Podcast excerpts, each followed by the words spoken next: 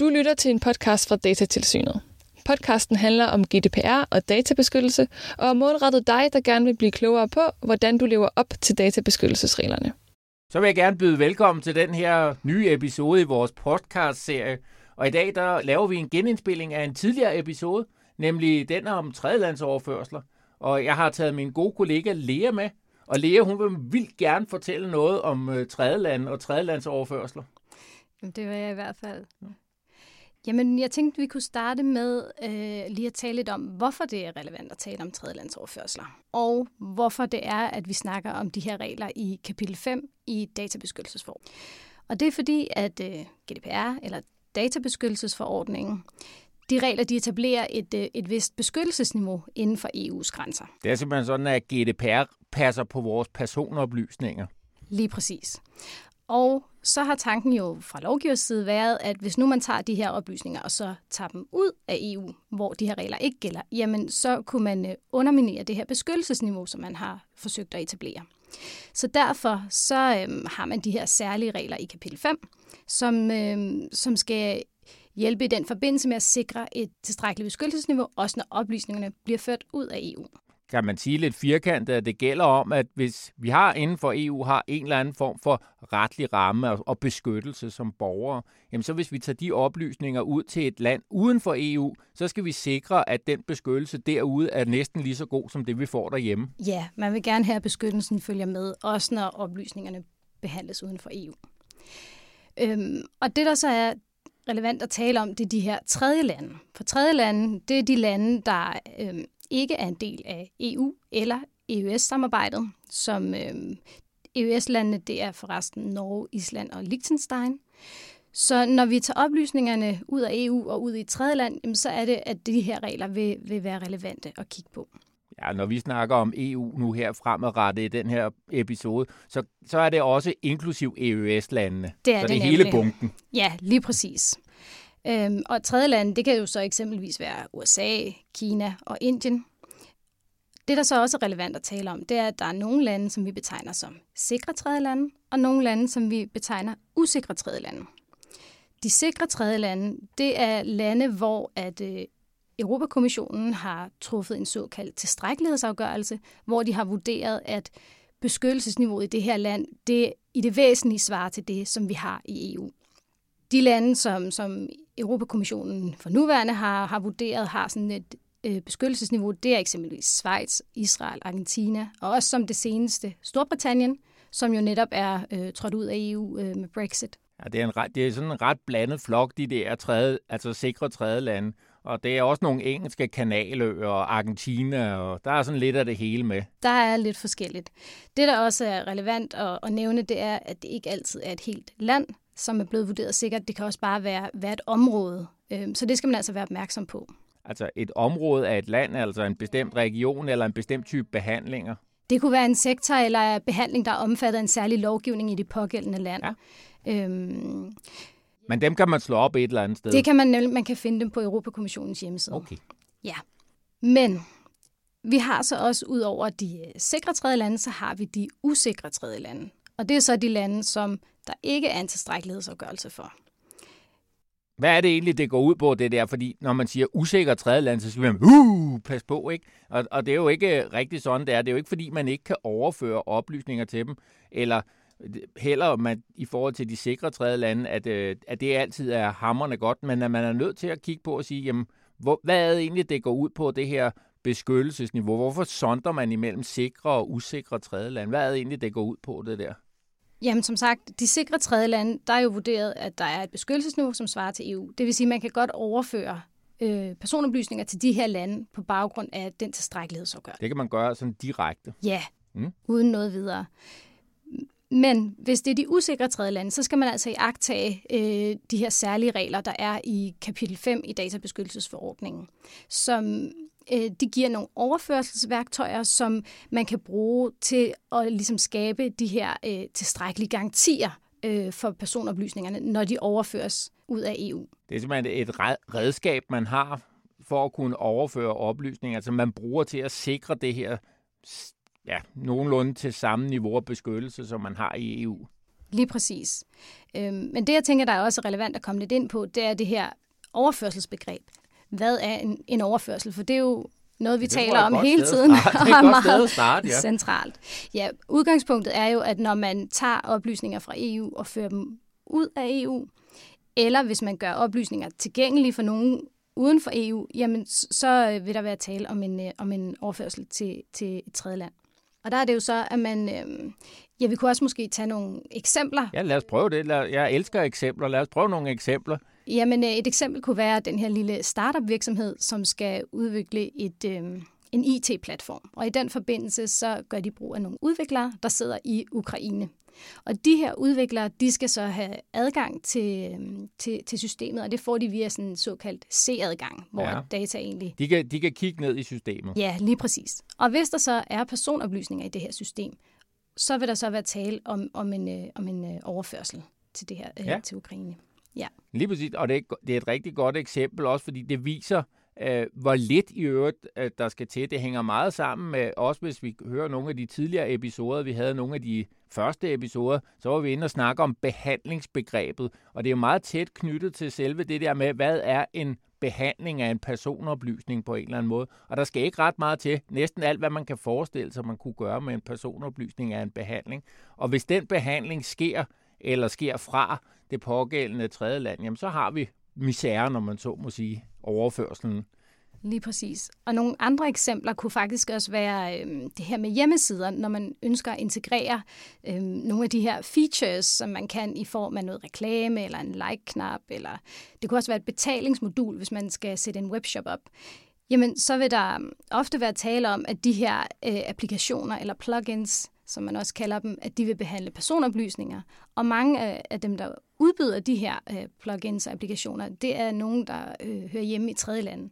Så derfor vil der ofte øh, i de her situationer også opstå en, øh, en overførsel til et tredje land. Så det er Al- altså noget, man skal altså være... hvis der er personoplysninger, der siver ud på den måde, kan man sige. Ja, ja det, det var det, jeg nævnte. Ofte ved sådan nogle mm. plugins, de vil netop, øh, når man benytter dem, behandle personoplysninger i et eller andet omfang. Så det er i hvert fald noget, man skal være opmærksom på, når man vælger at integrere sådan noget. Mm. Ja. Og, og det tror jeg også er måske er hovedlæren i det her. Ikke? Altså, det er, at man er nødt til at være opmærksom som dataansvarlig, fordi at de her overførsler kan ske, uden at man egentlig tænker over det rigtigt. Ikke? Der er også en lidt særlig situation, hvor at man eksempelvis har en, en virksomhed uden for EU, som ønsker, at, øh, at der er en virksomhed inden for EU, der behandler nogle oplysninger øh, for dem. Det kunne for eksempel være en virksomhed i, i Kina, der, der godt kunne tænke sig, at en virksomhed i Danmark, de øh, lavede noget statistik på, over nogle forbrugs, øh, forbrugsvaner, og dermed sendte nogle oplysninger, personoplysninger øh, til den her virksomhed i, i Danmark. I det her første tilfælde, der vil der ikke være tale om en overførsel, fordi oplysningerne befinder sig uden for EU og bliver sendt til EU. Men når den her virksomhed i Danmark så skal sende oplysningerne tilbage, jamen så har de været inde om, om EU og er blevet grebet af databeskyttelsesforordningens regler. Og når de Så, så, skal, fanger bordet ligesom. så fanger bordet, ja. Så når man så skal sende dem tilbage igen, så vil der være tale om en overførsel.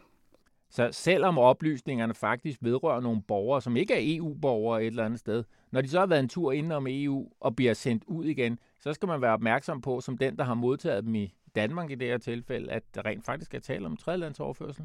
Lige præcis. Men nu har vi også talt, øh, nu har vi haft nogle eksempler på, hvornår der er tale om en overførsel. Øhm, jeg tænkte også, at vi kunne komme lidt ind på nogle, nogle situationer, hvor der egentlig er tale om, at personoplysninger forlader EU, eller bliver gjort tilgængelige for nogen uden for EU, men hvor det alligevel ikke er en overførsel. Lad os høre noget om det. Nogle negative eksempler. Det er også godt jo. Ja, øhm, det kunne eksempelvis være en, øh, en virksomhed, der ser, en virksomhed i EU, der sender sine medarbejdere på en forretningsrejse. Mm. Det sker jo indimellem. Ja. Og i den forbindelse, der øh, har de så adgang til deres øh, arbejdsmail, eller måske der, de har deres arbejdscomputer med, og kan tilgå nogle af systemerne hos virksomheden hjemme i, i EU. Mhm. I det her tilfælde, der vil, øh, der vil der ikke være tale om en overførsel i henhold til kapitel 5 i databeskyttelsesforordningen. Fordi selvom oplysningerne forlader EU eller bliver gjort tilgængelige uden for EU, jamen så, så de her medarbejdere er ikke adskilte databehandlere eller dataansvarlige i forhold til virksomheden hjemme i EU. Så, så derfor vil der ikke være tale om en De er ligesom overførsel. et med den virksomhed, hvor oplysningerne ligger hjemme i EU, kan man sige. Ja. Lige præcis. Og det samme ville egentlig gøre sig gældende, hvis man havde et, øh, et kontor øh, i Indien eksempelvis med, med fire medarbejdere, der sad der, og havde brug for at tilgå oplysninger hos en virksomhed hjemme i Danmark for at kunne udføre deres arbejde. For så vidt, at det her kontor ikke vil udgøre en selvstændig dataansvarlig eller databehandler, jamen så vil der heller ikke her være tale om en, om en overførsel. Jeg tror, vi kommer ind på, på enten lidt senere i den her episode eller en anden episode, fordi der findes jo også nogle særlige regler for moder- og datterselskaber, altså de her selskabskonstruktioner. Ja, det Så dem tager vi lige om lidt. Og det er jo den, man kan sige, det der lille kontor, der er det lidt ligesom at have medarbejderne ude på forretningsrejse på en eller anden måde, ikke altså? Jo, det er mm. lidt de samme øh, hensyn, der kan ja. gældende. Ja, men nu har vi så snakket lidt om, hvornår der er tale om en overførsel.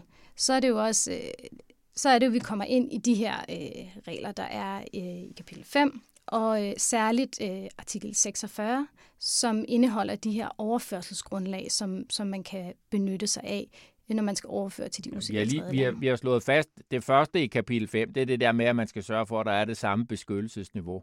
Så har vi bagefter fundet dem der, hvor man har fundet de at kommissionen sikrer tredje land. Dem kan man også overføre til. Ja. Så nu kommer vi til det næste punkt på dagsordenen. Lige præcis. Det næste, man bør undersøge. Ja. Og det er så, om man kan benytte et af de overførselsværktøjer, der er. Det mest øh, benyttede overførselsværktøj, det er nok Europakommissionens standardkontraktbestemmelser, ja. som de også netop har vedtaget nogle, nogle nye af her mm. i starten af juni måned.